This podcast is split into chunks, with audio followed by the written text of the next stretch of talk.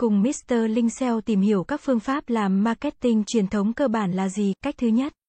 Xúc tiến tổ chức các sự kiện offline, tổ chức hoặc tài trợ cho những sự kiện có ảnh hưởng đến cộng đồng. Xã hội, gắn liền thương hiệu của bạn với các sự kiện này, sản phẩm hoặc dịch vụ sẽ nhanh chóng được công chúng biết đến. Đây được đánh giá là cách làm marketing hiệu quả mang lại cũng khá tốt. Cách thứ hai, tạo sản phẩm. Dịch vụ miễn phí thông qua thẻ ưu đãi, hãy cho khách hàng thấy rằng doanh nghiệp đánh giá cao và quan tâm đến họ bằng việc cung cấp cho họ những dịch vụ miễn phí. Sản phẩm, dịch vụ miễn phí giá trị dù lớn, dù nhỏ cũng sẽ mang lại một hiệu ứng tích cực cho marketing. Khách hàng sẽ cảm thấy họ được trân trọng hơn và sẽ có ấn tượng hơn đối với doanh nghiệp.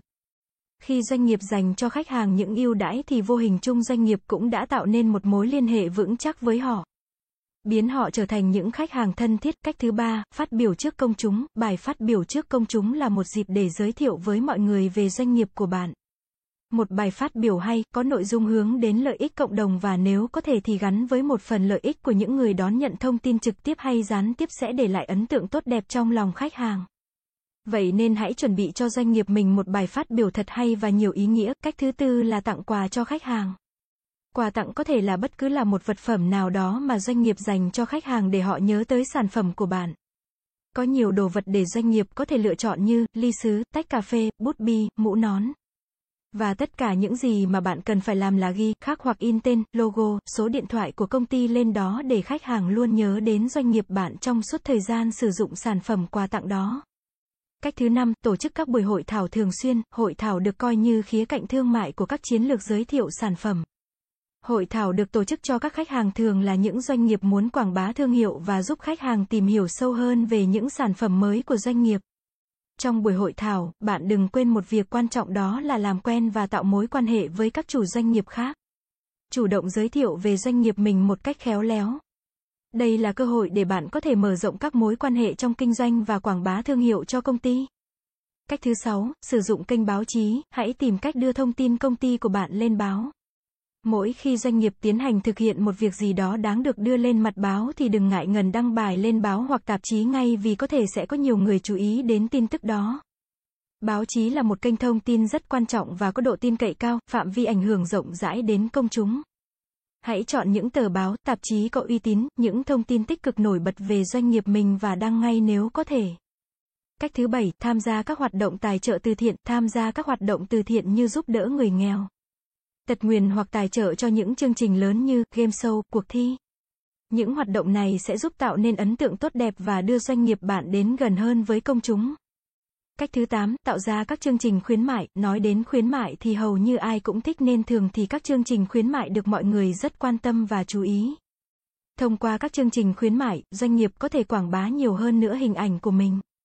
Bên cạnh đó, khuyến mại cũng là cơ hội để doanh nghiệp giới thiệu những sản phẩm, dịch vụ mới và có thể đưa sản phẩm, dịch vụ đến gần hơn với người tiêu dùng, tạo điểm nhấn trong mắt công chúng. Cách thứ 9. Đưa thông tin doanh nghiệp lên các bản tin, phương tiện truyền thông như TV, radio cũng là một kênh quảng bá thông tin hữu ích cho doanh nghiệp. Bằng cách đưa các bản tin liên quan, doanh nghiệp đã gián tiếp chứng tỏ họ làm chủ về lĩnh vực của mình kinh doanh và sẽ được công chúng biết đến nhiều hơn. Cách thứ 10, tổ chức hội nghị giới thiệu những sản phẩm mới. Hội nghị giới thiệu sản phẩm mới là một cách cho phép doanh nghiệp có đủ thời gian. Không gian giới thiệu sâu hơn về các sản phẩm, dịch vụ hay lĩnh vực hoạt động của doanh nghiệp đó. Thu hút công chúng biết đến nhiều hơn về những sản phẩm và dịch vụ mới, tạo ra cầu nối giữa khách hàng với doanh nghiệp. Cách thứ 11, tặng phiếu giảm giá mua sản phẩm, dịch vụ, nên tặng phiếu giảm giá mua hàng có giá trị từ 10% đến 15% giá bán trở lên. Đây là cách ít tốn kém nhất để doanh nghiệp tiếp cận khách hàng và quảng bá những sản phẩm mới.